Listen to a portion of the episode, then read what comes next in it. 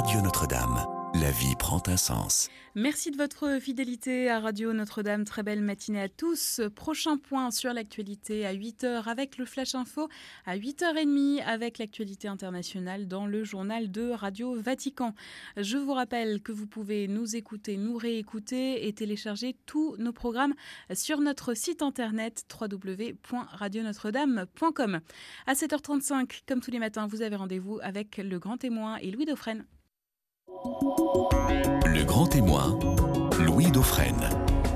S'il est un homme qui aspire incarner l'esprit de la République, de la République française, c'est bien lui, Jean-Pierre Chevènement, par la génération à laquelle il appartient, autant que par les réflexions qu'il publie, se distingue d'une classe politique sans colonne vertébrale, captive comme des moucherons du réverbère médiatique. Il est finalement l'une des rares personnalités à parler de civilisation, de la France même qui risque de disparaître, de la France tout court, de son histoire, de la Révolution sur laquelle il s'attarde dans ce dernier ouvrage intitulé Un défi de civilisation aux éditions Fayard. Alors le Tché vient d'être nommé à la présidence de la Fondation de l'Islam de France pour un défi, c'est un défi, un vrai défi révolutionnaire pourrait-on dire. Pour quelle civilisation Il va nous en dire davantage?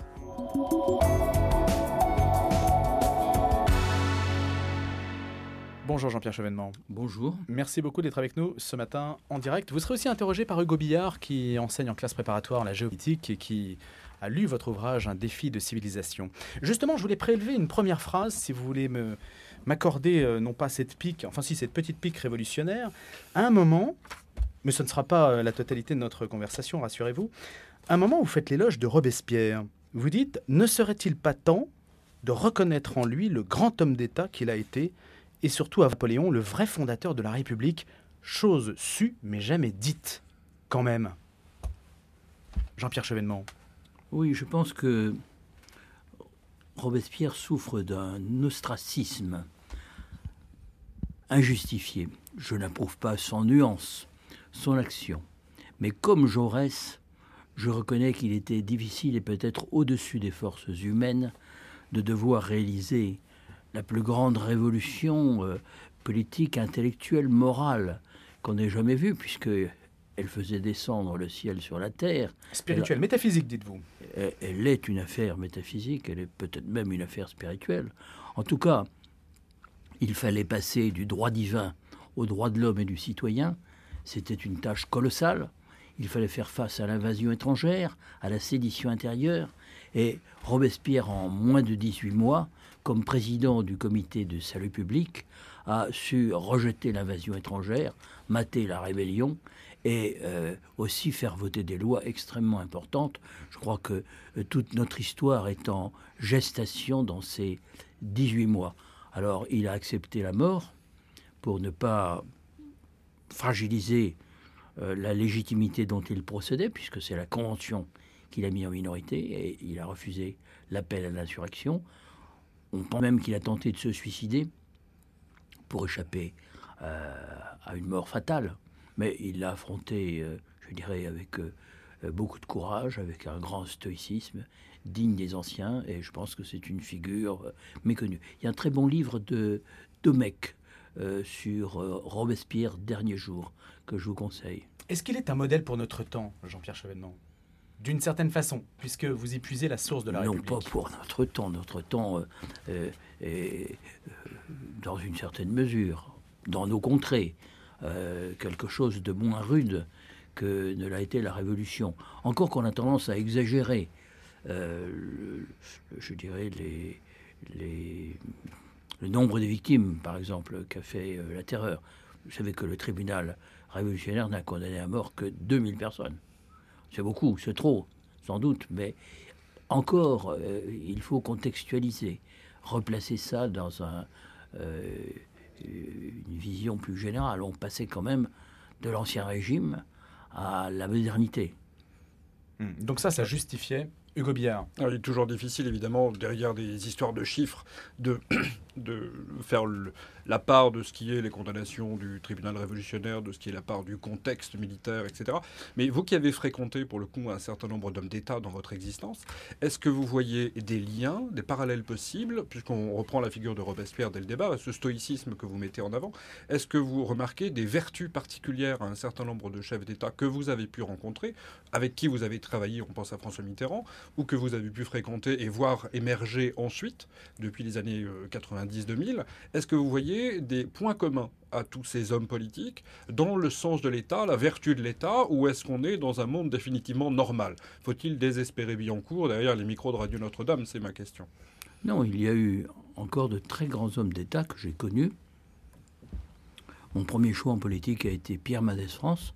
J'avais beaucoup d'admiration pour euh, les principes qu'il incarnait, pour la manière dont il avait réglé le conflit indo-chinois, c'était quand même mal parti au lendemain de Dien Bien Phu, sa politique en Tunisie et d'une manière générale, la réconciliation qu'il opérait entre la République française et les tendances euh, du monde d'alors qui était à la décolonisation.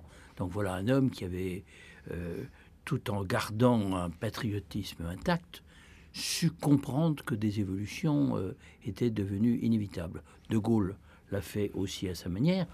S'agissant de De Gaulle, je De Gaulle que rappeler, vous citez abondamment dans votre ouvrage, y compris à la toute fin sur le pacte séculaire passé entre euh, la grandeur de la France et la liberté du monde. C'est la dernière expression de votre ouvrage. Oui, euh, De Gaulle est le plus grand homme d'État que la France ait, eu au XXe siècle. C'est une évidence. Et euh, pour parler de, de Gaulle et de Robespierre, De Gaulle a accepté à la Libération une épuration qui a fait à peu près 17 000 victimes. Il a fait procéder à un certain nombre d'exécutions. Il a refusé la grâce de certains. Euh, donc la politique n'est pas euh, une affaire de tendresse humaine, elle peut l'être aussi, mais elle n'est pas que cela. Et il y a des moments, je cite un moment Mauriac, où il dit que euh, la politique est un des rares domaines où l'innocence n'est pas forcément une vertu. Et je pense qu'il faut comprendre que l'histoire est tragique, que les nations viennent de très loin et que pour le salut du pays, euh, il est quelquefois nécessaire d'être brutal. Et vous, dans votre action politique, vous êtes-vous à un moment donné senti soit coincé, le terme peut-être un petit peu, un petit peu galvaudé, mais euh, senti en porte-à-faux entre votre éthique et les nécessités de l'État. Vous avez été ministre de l'Intérieur, vous avez On va voir le grand nombre de, fonctions. Est-ce que vous avez à un moment donné une confrontation intime entre votre idée éthique de la politique et la réalité quotidienne qui est souvent plus brutale, comme vous le dites? Peut-être au moment de la guerre du Golfe. Certainement au moment de la guerre du Golfe, où j'ai considéré euh, que c'était une erreur euh, magistrale que c'était la première guerre civilisationnelle. Je reprends l'expression de Huntington, qu'il applique à la guerre du Golfe. Et que, euh, naturellement, de cette guerre qu'on pouvait éviter, qui a été décidée dès le premier jour par George Bush, père, et auquel François Mitterrand a acquiescé d'emblée, sans le dire, j'ai pensé qu'il y avait là une contradiction majeure entre l'intérêt de la France, qui a été la source de ma détermination, et puis la politique qui était suivie. Donc euh, j'ai considéré que je ne pouvais pas, euh, euh, compte tenu de mon passé, qui était déjà long, et de mon histoire, que je ne pouvais pas cautionner quelque chose qui me paraissait non seulement profondément amoral, parce que toute guerre qui peut être évitée, on doit chercher à l'éviter. Mais Laissez-moi terminer ma phrase. Je vous en prie. Hein, euh, non seulement c'était une affaire morale, mais c'était une affaire qui allait contre l'intérêt bien compris du pays. Et le chaos moyen-oriental, aujourd'hui, ne résulte-t-il pas de ce genre de choix Les deux guerres du Golfe qui ont abouti à la destruction de l'État irakien? Dans la ligne de, de cette question, Jean-Pierre Chevet, avant de voir votre portrait, puisque c'est le principe de cette émission, l'élection de Donald Trump apparaît comme euh, peut-être rassurante pour ceux qui ne sont pas sur une ligne néoconservatrice et pas sur une ligne interventionniste pour les États-Unis. Est-ce que vous, vous êtes sur cette logique-là de dire Donald Trump, finalement, c'est mieux pour la paix du monde que si ça avait été Hillary Clinton? Franchement, je n'en sais rien. Si euh, j'écoute ce qu'il dit, vous avez tout à fait raison. Ce que je sais, c'est que Hillary Clinton a été pour la guerre d'Irak en 2003, qui a été pour la guerre en Libye en 2011 et qu'en 2013 en Syrie était pour des frappes euh, données en dehors de toute résolution du Conseil de sécurité de l'ONU et qui auraient abouti, selon moi, à mettre les islamistes au pouvoir. Donc euh, je pense que nous avons affaire à un faucon libéral, comme on dit, c'est-à-dire à un néocon de gauche, mais il y a des néocons de gauche, y compris en France, hein, qui par euh, leur idéologie de toutes sortes de, déguisements plus ou moins euh, droits de l'homiste, hein, mais qui fondamentalement sont des durs et qui pensent qu'il faut systématiquement cogner. Or moi, ma théorie n'est pas qu'il ne faut pas cogner. Je ne suis pas un pacifiste, mais je pense qu'il faut toujours doser l'utilisation de la force et euh, la proportionner au but politique que l'on recherche. Le, fait que vous soyez représentant spécial de François Hollande auprès de la Russie, que vous soyez plutôt sur une ligne non interventionniste, ça met un petit peu au centre du jeu euh, diplomatique ou géopolitique aujourd'hui? N'exagérons rien. Alors que la classe politique est plutôt très anti-Poutine et très anti-Trump. N'exagérons rien. François Hollande m'a fait euh, cette proposition que j'ai acceptée de grand cœur parce que je pense que l'avenir de l'Europe implique un partenariat entre l'Europe occidentale et la Russie, mais la, politique qui a été suivie n'est pas inspirée par cette vision. Je dirais que je me sens en porte-à-faux. Je n'ai pas voulu démissionner une nouvelle fois, j'aurais pu le faire.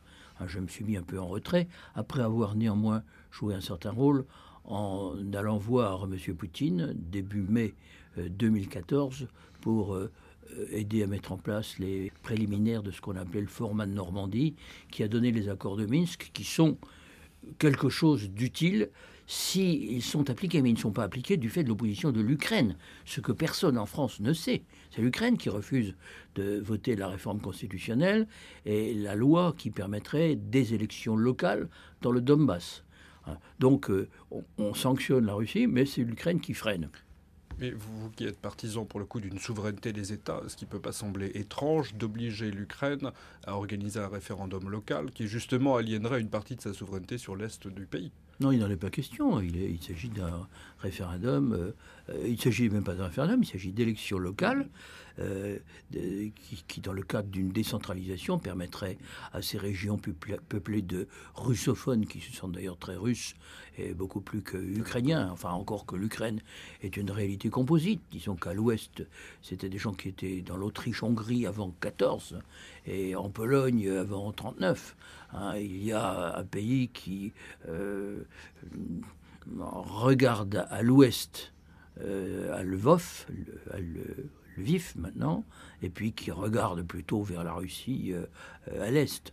Donc il n'y a rien d'anormal à ce qu'un pays composite bâtisse un système de décentralisation. Même la France, elle a aujourd'hui des régions qui ont beaucoup d'attributions.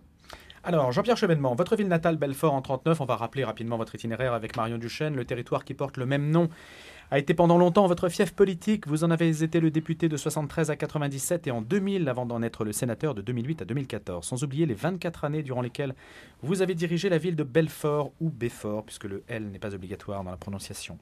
Admirateur de Clémenceau, votre engagement en politique débute en 64 avec votre adhésion au Parti socialiste à la SFIO. Ancien élève de Sciences Po et de l'ENA, promotion Stendhal, c'est en Algérie que vous avez fait votre service militaire une expérience marquante, Marion Duchesne. Je suis rentré d'Algérie avec l'envie de faire bouger les choses. Fils d'instituteur, Jean-Pierre Chevènement n'a pas oublié son enfance passée sous une occupation allemande traumatisante, le privant un temps de son père prisonnier. À la maison, discipline et respect des valeurs familiales sont de mise. Les livres y étaient vénérés, explique Jean-Pierre Chevènement. Ce sera donc Paris, Sciences Po et l'ENA pour cet élève brillant. À 26 ans, il est l'un des fondateurs du CRS, courant socialiste qui s'imposera en 1971 au congrès d'Épinay. J'ignorais tout des codes et des rites de la classe dirigeante, se souvient-il. En 1965, on admirait mes exposés, mais on se moquait de mes cravates. Qualifié de gaulliste de gauche, Jean-Pierre Chevènement place la République au-dessus de tout. Je ne me reconnais qu'un seul maître, le peuple français, pas question de transiger avec ses convictions. Par trois fois, il démissionne d'un ministère. En 1983, il refuse la parenthèse libérale de Pierre Mauroy. En 1991, ministre de la Défense, il s'oppose à l'engagement de la France dans la guerre contre l'Irak. En 2000, ministre de l'Intérieur, créateur de la police de proximité, il claque la porte pour contester le projet de loi sur le statut de la Corse. Puis il y a le non au traité de Maastricht et la création de son propre parti, le Mouvement des citoyens en 1992. Dix ans plus tard, celui que l'on surnomme le Tché est candidat à la présidentielle. L'une des plus grandes satisfactions de Jean-Pierre Chevènement, en 1984, quant à la tête de l'éducation nationale, moi, le fils d'instituteur, j'ai rétabli la paix scolaire. C'était très gratifiant. Certes, l'homme a connu de nombreuses traversées du désert, mais n'a pas dit son dernier mot à 77 ans. Jean-Pierre Chevènement relève donc un nouveau défi, présider la Fondation pour l'Islam de France. Dans son dernier livre, Un défi de civilisation, il dénonce un capitalisme financier arrivé à bout de souffle, il appelle à rétablir l'autorité dans l'État et dans l'école. Alors, Montebourg, Valls, Macron, quel sera son candidat? Jean-Pierre Chevènement botte en touche. En politique, c'est le contenu qui fait la différence. Jean-Pierre Chevènement, avant d'évoquer les questions liées à l'islam, à la laïcité, euh, peut-être euh, une réaction ou un prolongement de la réflexion que vous avez eue en estimant qu'il ne serait pas déshonorant pour François Hollande de ne pas se représenter. Vous estimez qu'aujourd'hui, il n'y a pas aujourd'hui de figure de gauche capable d'y aller honorablement? Il n'y a personne? Écoutez, il pourrait y en avoir, mais euh, s'agissant de François Hollande, il doit tenir compte de l'environnement général qui ne lui est pas favorable et il a le choix entre deux positions.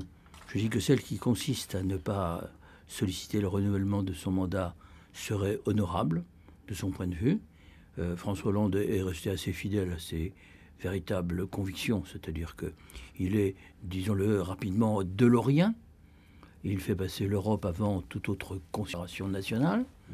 Euh, je dirais que son action est étroitement concertée avec celle de la Commission européenne, donc il a fait ce qu'il a cru devoir faire, il n'a pas vraiment renégocié le traité sur euh, euh, la cohérence budgétaire européenne, dit TSCG, comme il s'y était engagé, mais on peut considérer que tous ceux qui le connaissaient euh, ne sont pas vraiment surpris. En tout cas, en ce qui me concerne, je n'ai pas été vraiment surpris. Enfin, je m'attendais quand même à ce qu'il fasse un peu plus que ce qu'il a fait.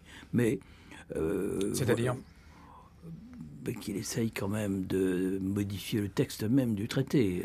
il ne se borne pas à une petite annexe euh, dépourvue de signification. Ça aurait signifié quoi pour la France?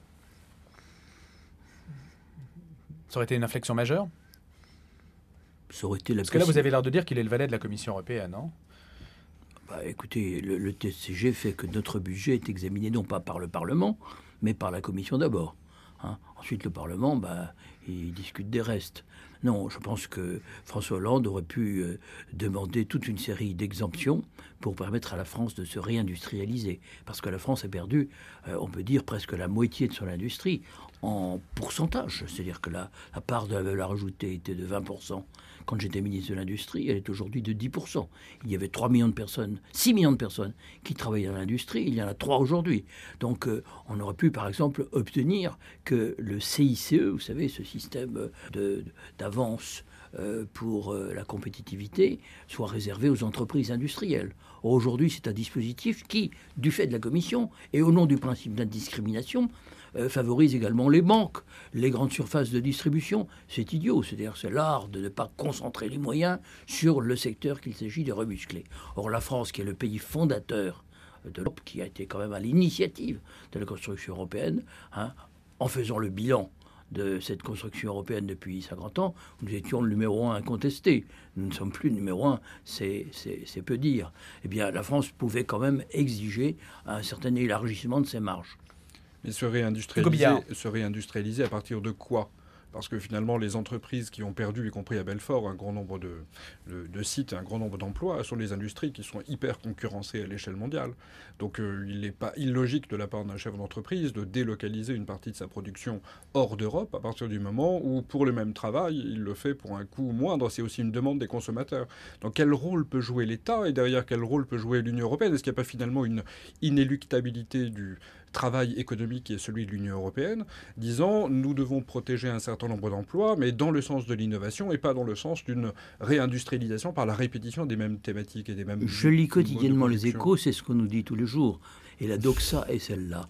Mais dans la réalité, les choses sont tout à fait différentes. Des pays comme l'Allemagne, par exemple, ou la Suisse ont su préserver leur tissu productif. Hein, euh, j'observe que ils ont gardé leurs sièges sociaux, leurs laboratoires, les segments à haute valeur ajoutée, ou en tout cas l'essentiel des segments à haute valeur ajoutée. Ils fabriquent toujours les produits. Alors les composants sont quelquefois fabriqués à proximité en République tchèque, en Hongrie ou dans des pays voisins ou en Pologne. Mais la maîtrise de l'appareil de production, elle est restée à l'Allemagne. Le site de production Allemagne reste toujours un site de production euh, tout à fait impressionnant, avec 1200 euh, milliards d'exportations en euros, euh, et, la France, par contre, c'est 450 milliards, c'est-à-dire presque trois fois moins. Et la part de l'industrie dans la production allemande, c'est 23 donc on aurait pu s'inspirer de ce qui se fait euh, en Allemagne, avec nos propres moyens, notre propre méthode. Pensez quand même que le CAC 40 est un, produit à la fois des nationalisations de la gauche et des privatisations de la droite que tout cela a permis des restructurations et la création d'entreprises compétitives à l'échelle mondiale des dizaines de gouvernements se sont dévoués, si je puis dire, pour euh, servir de voyageurs de commerce de ces grandes entreprises. On a rendu immensément de services à toutes ces entreprises. Hmm. Quel est le retour? Comment ont-elles renvoyé l'ascenseur? Hein, Prenons l'usine de Belfort. Elle a été déshabillée par la direction d'Alstom, qui autrefois était composée d'industriels, aujourd'hui de financiers. Depuis 1995, où cette usine employait 1500 personnes, elle a perdu plus de 1000 employés. Nous sommes à 480. C'est la stratégie de cette direction qui a consisté à faire fabriquer ailleurs un certain nombre de composants pas toujours dans les pays à très bas coût d'ailleurs, hein, et qui a réduit peu à peu l'usine de Belfort à une espèce d'usine euh, d'assemblage. Donc c'est la stratégie de la direction d'Alstom qui a abouti à ce résultat. C'est cette stratégie que je mets en cause parce que j'ai connu des patrons d'Alstom qui étaient des industriels, comme M. Suard par exemple. Rapidement, Jean-Pierre Chevènement, le politique est impuissant pour changer la donne? Non. Non? Non, non. Parce qu'il semblerait que. Mais pas du tout. Mais ça, je ne pense pas du tout. Le politique doit dégager des marges, et il doit dégager des marges croissantes, il doit avoir une volonté continue, il doit avoir une expression claire, et il doit convaincre. Mais s'il le pouvait, il le ferait aujourd'hui, non? Oh non.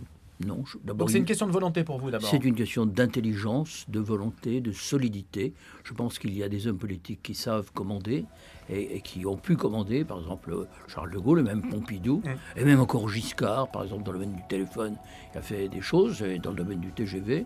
Mais je pense ensuite que cette habitude s'est perdue parce qu'on a changé de paradigme. On a considéré que la nation, c'était obsolète et qu'il fallait travailler pour l'Europe, c'est-à-dire pour la concurrence, c'est-à-dire pour la globalisation. Jean-Pierre Chevènement, vous restez avec nous après 8 heures, après les infos.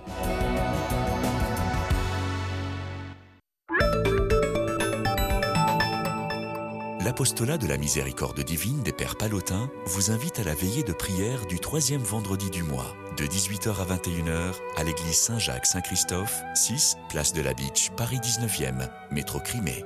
Enseignement, messe, adoration, chapelet à la miséricorde divine, vénération des reliques de Sainte Faustine et de Saint Jean-Paul II, confession. Renseignements au 01 40 62 69 07 ou sur www.apostolatdelamiséricordedivine.fr. Vous êtes à la recherche d'un instrument de musique pour votre enfant? Nous avons trouvé l'endroit idéal pour vous. Le magasin de musique Paul Becher vous propose un large choix de pianos acoustiques, pianos numériques, instruments à vent et à cordes. C'est dans une ambiance familiale que leurs vendeurs spécialisés vous accueillent et vous conseillent pour trouver le bon instrument. Leur librairie musicale vous aidera aussi à compléter l'apprentissage de votre enfant. Plus d'informations sur becher.com. Des générations de musiciens font confiance à Paul Becher depuis 1850. Paul Becher, pour faire de la musique. Dimanche 13 mars, venez courir la Solirun au Bois de Boulogne. Solirun, la course solidaire contre le mal logement au profit d'Habitat et Humanisme et de ses projets en faveur des plus défavorisés. 1, 2, 6, 10 km, je choisis ma course sur www.solirun.com et j'y inscris voisins, amis et tous mes proches. Dimanche 13 mars au Bois de Boulogne, courons pour la Solirun. www.solirun.com pour et avec les familles d'Habitat et Humanisme. Radio Notre-Dame. À 8h02, le Père Jean-Marie Crespin, comme chaque matin. Chers amis, bonjour. Nous sommes presque au terme de ce pèlerinage et nous nous arrêtons aujourd'hui à Gethsemane. Gethsemane, ce lieu qui, qui est terrible parce que c'est le lieu de l'isolement du Christ. On voit bien qu'au fur et à mesure de la passion, eh ben, les disciples se sont détachés de lui. Et, on voit bien comment euh, il les invite à rester vigilants, à prier, et puis, on voit bien comment euh, euh, Judas va venir le trahir, et puis avec des gardes, on va venir le chercher. Et puis surtout cette parole où le Seigneur nous demande de veiller et prier. Et on voit l'impossibilité du fait de la fatigue, du fait de l'épuisement pour les disciples de rester dans cette intention, dans la prière et dans la fidélité. Alors, Chacun d'entre nous, nous avons peut-être à présenter au Seigneur tous les lieux où notre infidélité nous saute aux yeux pour que nous puissions la confier au Seigneur, car nous avons la certitude, cette nuit de Gethsemane, ce n'était pas simplement la nuit où Jésus était seul avec son Père, bien évidemment c'était la partie centrale, mais c'était aussi le lieu où le Christ portait chacun d'entre nous. Merci Père Jean-Marie Crespin. Bientôt 8 heures, dans une poignée de secondes, les infos de Flora Cortés. Puis on retrouve notre grand témoin ce matin, Jean-Pierre Chevènement, qui publie aux éditions Fayard Un défi de civilisation, la seule stratégie pour la France. Les infos à 8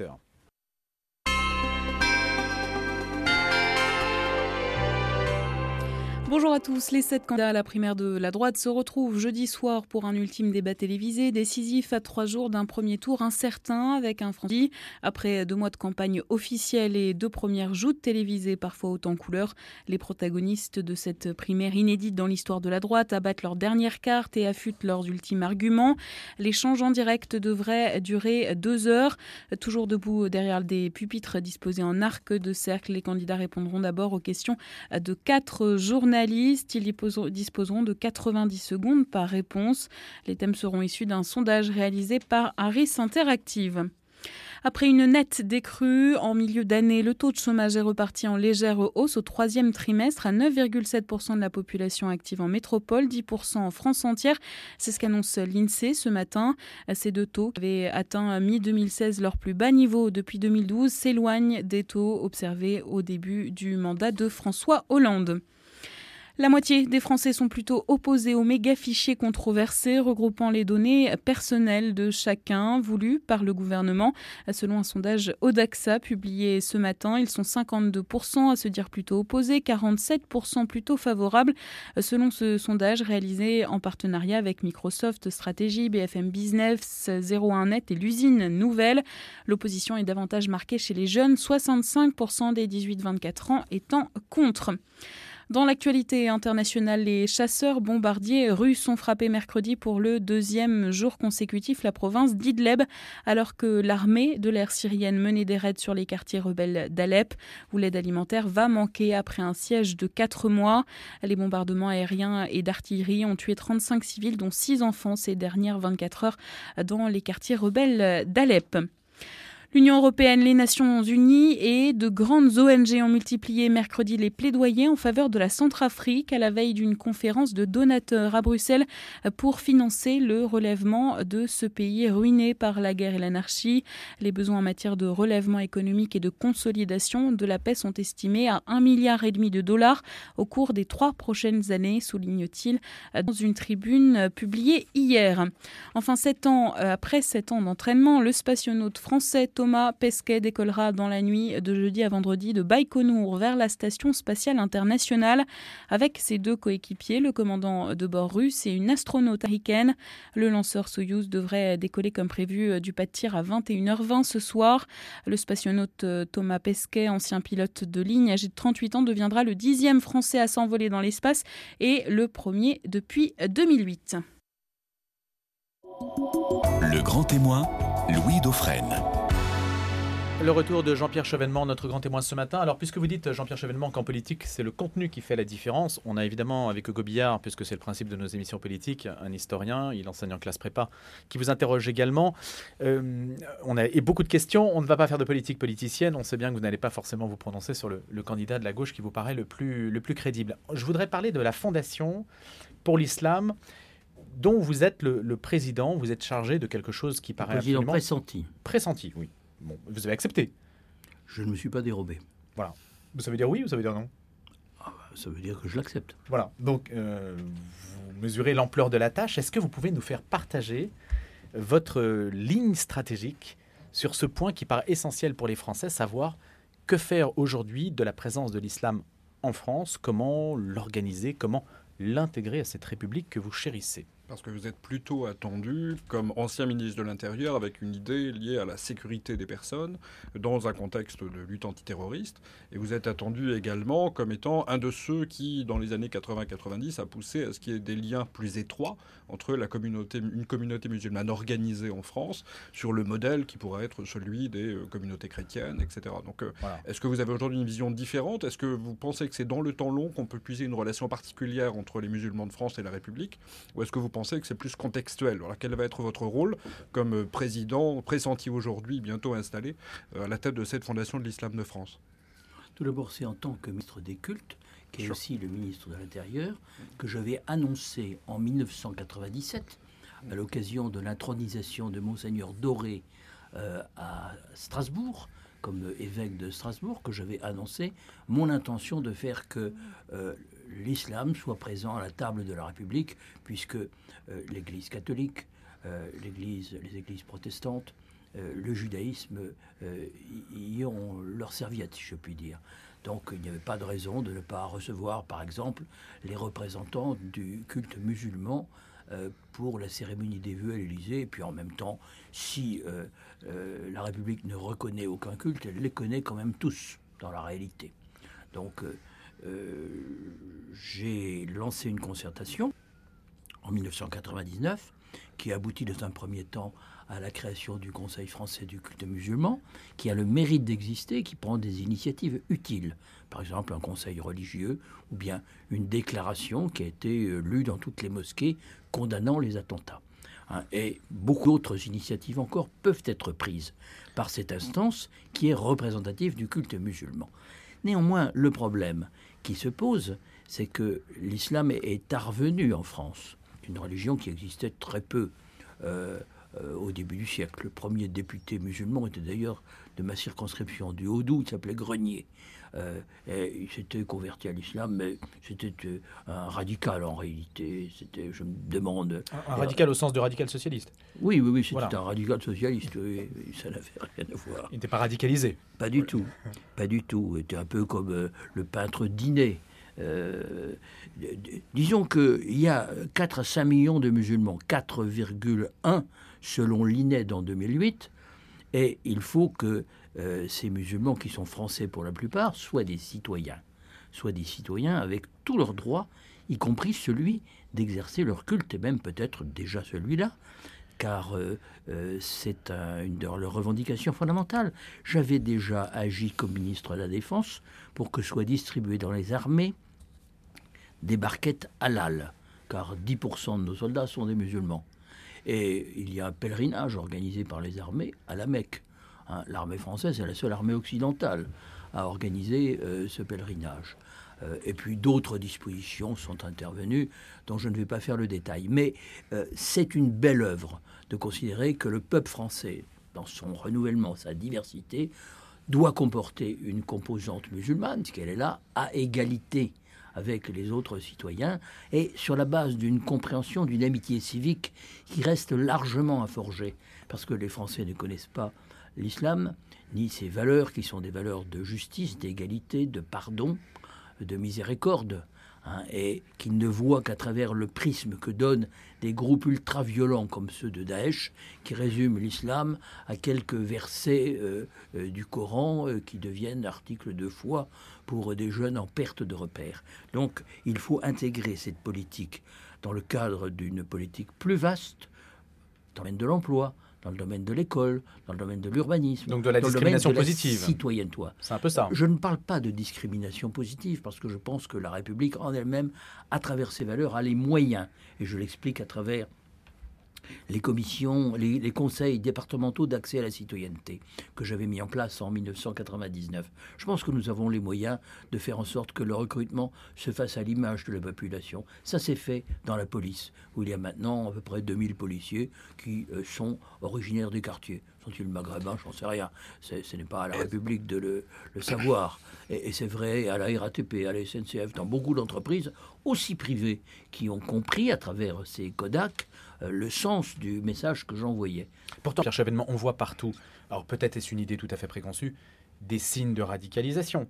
Il y, a, quand même une idée, en tout cas c'est une idée partagée par beaucoup de gens, qu'il y, a une forme d'étanchéité et que l'islam nous oblige à nous prononcer constamment sur notre mode de vie. Et qu'il y a une interpellation constante, culturelle, qui n'est pas seulement de l'ordre du juridique ou, de, l'égalité devant la loi, qui, qui est d'ordre de la pression culturelle exercée sur notre mode de vie et le fait aussi que le christianisme traditionnel est en reflux. Comment est-ce que vous voyez ça Distinguons les choses. Toutes les opinions sont libres, même religieuses, dit euh, la Déclaration des droits de l'homme et, du citoyen. Et, par conséquent, euh, les gens ont le droit de pratiquer la religion qui leur plaît. Hein. Ensuite, naturellement, euh, cette religion comporte quelquefois des signes euh, distinctifs qui vont au-delà de ce qui peut être supportable dès lors qu'un effet de masse est atteint. Ça, c'est une observation que j'ai faite comme élu pendant près de 40 ans d'un département de l'Est de la France. J'ai considéré, et c'est pour ça que je, j'essaye de voir à quel niveau peut s'établir un, équilibre vivable. j'ai donné un, une, ligne générale, c'est que l'islam gagnerait, comme toutes les religions, à s'exprimer d'une manière discrète dans l'espace public de débat, c'est-à-dire à utiliser autant que possible l'argumentation raisonnée, ce qui est le sens profond de la laïcité. La laïcité pense que, quelles que soient nos motivations, même si nous cherchons la source de, de, nos actions dans notre religion, dans notre nos croyances spirituelles. Dans l'espace public, on essaye de s'expliquer raisonnablement. Et une des difficultés de l'islam de France, c'est, contrairement à d'autres religions, de ne pas avoir de hiérarchie précise face à laquelle l'État puisse euh, voir une représentativité. Est-ce que, est que, finalement, euh, il n'y aurait pas intérêt à ce que le système alsaco-mosellan s'étende au territoire tout entier, un petit peu avec euh, à Mayotte, c'est la même chose, euh, qui permette justement d'avoir une représentativité réelle de pénalités musulmanes qui seraient vues comme étant dans les départements ou dans les régions des représentants politiques, euh, des interlocuteurs politiques. Est-ce que la République n'aurait pas intérêt à transformer la loi de laïcité de 1905 pour en faire quelque chose qui permette justement à l'État d'avoir des représentants en face et qui permette à l'État d'imposer un mode de fonctionnement qui soit et sécuritaire et scolaire et dans le mode de fonctionnement général euh, euh, un petit peu plus efficace. C'est une, question. Hein, Est-ce que la République en fait n'est pas un obstacle à l'intention que vous voudriez développer? Alors, votre euh, argumentation obéit à une apparente logique. Vous voudriez revenir sur le concordat. Mais vous voyez qu'après la Révolution, où il y a eu des débats, finalement, celui qui était pour l'existence de Dieu, c'était Robespierre. Hein. C'était le culte de l'être suprême, parce que Robespierre, il naviguait, il croyait que la religion était nécessaire pour euh, faire ciment. Et euh, euh, ceux qui, à la Convention, étaient sur une ligne curieusement plus modéré en matière économique et sociale, mais en fait beaucoup plus radical sur le plan philosophique, qui étaient les disciples de Voltaire et surtout de Diderot et d'Alembert, les encyclopédistes, qui étaient plutôt des matérialistes. Ceux-là, euh, ils étaient assez partisans d'une certaine déchristianisation que euh, Robespierre ne, ne voulait pas vraiment. Et il y a eu une période un peu confuse. La laïcité a été évoquée par Condorcet notamment et quelques autres.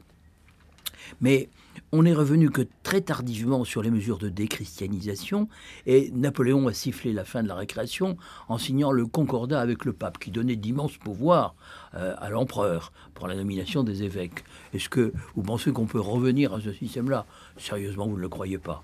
Hein? Donc il faut faire avec ce qu'il y a et utiliser euh, des moyens comme par exemple la fondation. Hmm. Mais il existe, il existe ce système en France, en alors, partie. Il existe. Alors il existe euh, dans les départements d'Alsace-Moselle. Ah oui. Hein. mais c'est seulement là. en Allemagne, par exemple. Mais seulement là. Hein. Donc, euh, le débat est ouvert. Hein, L'Alsace a regretté sa réintégration dans la France en 1918, euh, du point de vue religieux, en grande partie. Non, elle n'a pas regretté sa, réintégration. C'est tout à fait excessif. Elle a demandé qu'elle se fasse en respectant les dispositions du Concordat et celles de la législation sociale héritée de Bismarck, qui est un petit peu différente de la nôtre. Mais euh, on ne peut pas dire que l'Alsace-Lorraine a regretté son adhésion à la France. Non. C'était pour vous faire réagir. Mais est-ce qu'il n'y a pas, c'est ce que dit Hugo Billard, est-ce qu'il n'y a pas un principe de réalité qui vous obligerait aujourd'hui à revenir sur cette idée de cette république monolithique et, finalement assez anonyme de ces citoyens anonymes auxquels on doit absolument s'identifier. Et au-delà de la question de la République, c'est pas vraiment la question républicaine en réalité, mais plutôt la question de l'organisation de, de, la loi de laïcité. Est-ce qu'il n'y aurait pas intérêt à revenir, à créer une nouvelle loi de laïcité qui permette une représentativité réelle des communautés religieuses? Parce qu'évidemment, le problème se pose ici avec les communautés musulmanes, mais euh, il y a des formes de protestantisme qui sont mal régulées. Vous avez des religions asiatiques qui sont également mal régulées. À partir de ce moment-là, est-ce que l'État n'aurait pas intérêt, en termes et de de sécurité publique et de gestion quotidienne des flux religieux, euh, d'avoir en face d'elle des représentants élus, je ne sais pas, mais des représentants représentatifs, si vous me passez cette expression. Jean-Pierre Chevènement. Oui, je, je, pense que naturellement, la République, elle reconnaît les différences, mais sous le toit de principes communs. Et il s'agit de trouver le bon point d'équilibre. Je crois qu'avec la, la, laïcité, euh, nous l'avons trouvé. Euh, naturellement, euh, cette laïcité n'est pas tracassière. Je vous ai rappelé que je suis à l'origine du rapport Biville qui a prévu l'introduction des barquettes halal. Je ne suis pas pour qu'il n'y ait pas dans les cantines scolaires d'autres menus que le porc. Ça est évidemment ridicule. Donc je ne suis pas pour une conception tatillonne. Mais je crois que c'est l'esprit de la laïcité qu'il faut faire progresser. C'est euh, ce que ça signifie du point de vue même du respect de l'autre. Et nos compatriotes musulmans ne prennent pas garde que l'évolution vers le fondamentalisme religieux dans leur pays d'origine, qui se traduit par l'islamisation des mœurs, du vêtement, de la signalétique capillaire, si elle est transférée en France, peut susciter des réactions d'incompréhension. Et par conséquent, c'est un appel au bon sens et à la raison que j'ai lancé pour que nous trouvions les règles du euh, vivre ensemble euh, en commun. Et naturellement, il y a une composante musulmane, elle doit avoir pleinement sa place en France, mais elle doit accepter que, comme les vagues précédentes de l'immigration en France, depuis euh, le 19e siècle, il y en a eu, eh bien, elle fasse l'effort, elle aussi, de tenir compte des us et coutumes du pays qui l'accueille. C'est une réflexion de bon sens. Elle n'est déterminée que par le souci que j'ai hein, du but à atteindre elle est quelquefois mal comprise par des groupes qui, euh, je dirais, font profession de, de fabriquer une idéologie victimaire qui est souvent excessive. Pas toujours, parce que je ne nie pas qu'il y ait des discriminations qu'il faut combattre, mais en même temps, il ne faut pas euh, exciter constamment euh, le sentiment victimaire car il creuse un fossé entre nos concitoyens de différentes origines. Or, la République ne connaît pas les origines. Est-ce que la loi 1905, commun Jean-Pierre Chevènement, est-ce que la loi 1905 est contournée par les collectivités locales qui s'arrangent par un biais ou par un autre euh, pour financer des mosquées? Est-ce que l'argent public est aujourd'hui, de manière euh, hypocrite, non dite, euh, utilisé dans une voie détournée de la loi de 1905 On peut dire que les collectivités locales peuvent mettre à disposition des terrains sous le régime de beau amphithéotique de 99 ans. C'est ce que j'ai fait moi-même comme maire de Belfort. Donc il y a une mosquée qui s'est construite, qui peut accueillir 800 fidèles, dans un lieu qui est relativement central. Et après que l'architecte de la ville ait vérifié que, naturellement, euh, le projet architectural correspondent au, site, qui est un site horizontal, puisque ce sont euh, à proximité les fortifications euh, de Belfort. Donc voilà, il y a une adaptation. Eh cette adaptation a été faite à la, satisfaction mutuelle. Hein. Donc les collectivités locales peuvent faciliter, les banques aussi. Euh, disons que quand même le financement des mosquées, il y en a 2500 en France. Il y en avait 1000 il y a 15 ans. On peut pas dire qu'il ne s'est rien fait. Mais euh, il y a un retard à combler, je le dis euh, pour des raisons facilement compréhensibles. Hein. L'Église catholique est une religion ancienne, traditionnelle, elle, est dans ses meubles, et dans ses murs. Hein. en ce qui concerne l'islam, ça reste encore à faire. Et ce qui est le plus important, c'est la formation des imams, dans laquelle la Fondation n'intervient que pour ce qui est des aspects profanes, pas en matière religieuse. En matière religieuse, c'est la compétence du Conseil français du culte musulman et de l'association cultuelle musulmane, hein, euh, qui euh, s'occupera euh, de ces questions. Il y a un institut d'islamologie qui sera également lancé dans le cadre de l'université. L'idée d'un islam de France est une idée que je tiens de Jacques Berck, qui était mon ami et mon maître spirituel. Et je pense que cette euh, conception euh, d'un islam qui ne serait pas seulement l'addition des islams provenant de tel ou tel pays, comme c'est le cas aujourd'hui, mais un islam véritablement français, enraciné en France, que pourraient s'approprier complètement les jeunes générations de musulmans, c'est une idée qui fera son chemin. C'est une affaire de longue haleine. Je ne suis qu'un petit moment dans cette affaire et Bernard Cazeneuve n'a fait appel à moi que pour être euh, le mécanisme de déblocage d'une situation qui euh, euh, était bloquée et perdurait depuis une bonne dizaine d'années. Dites-en nous davantage rapidement sur votre maître spirituel.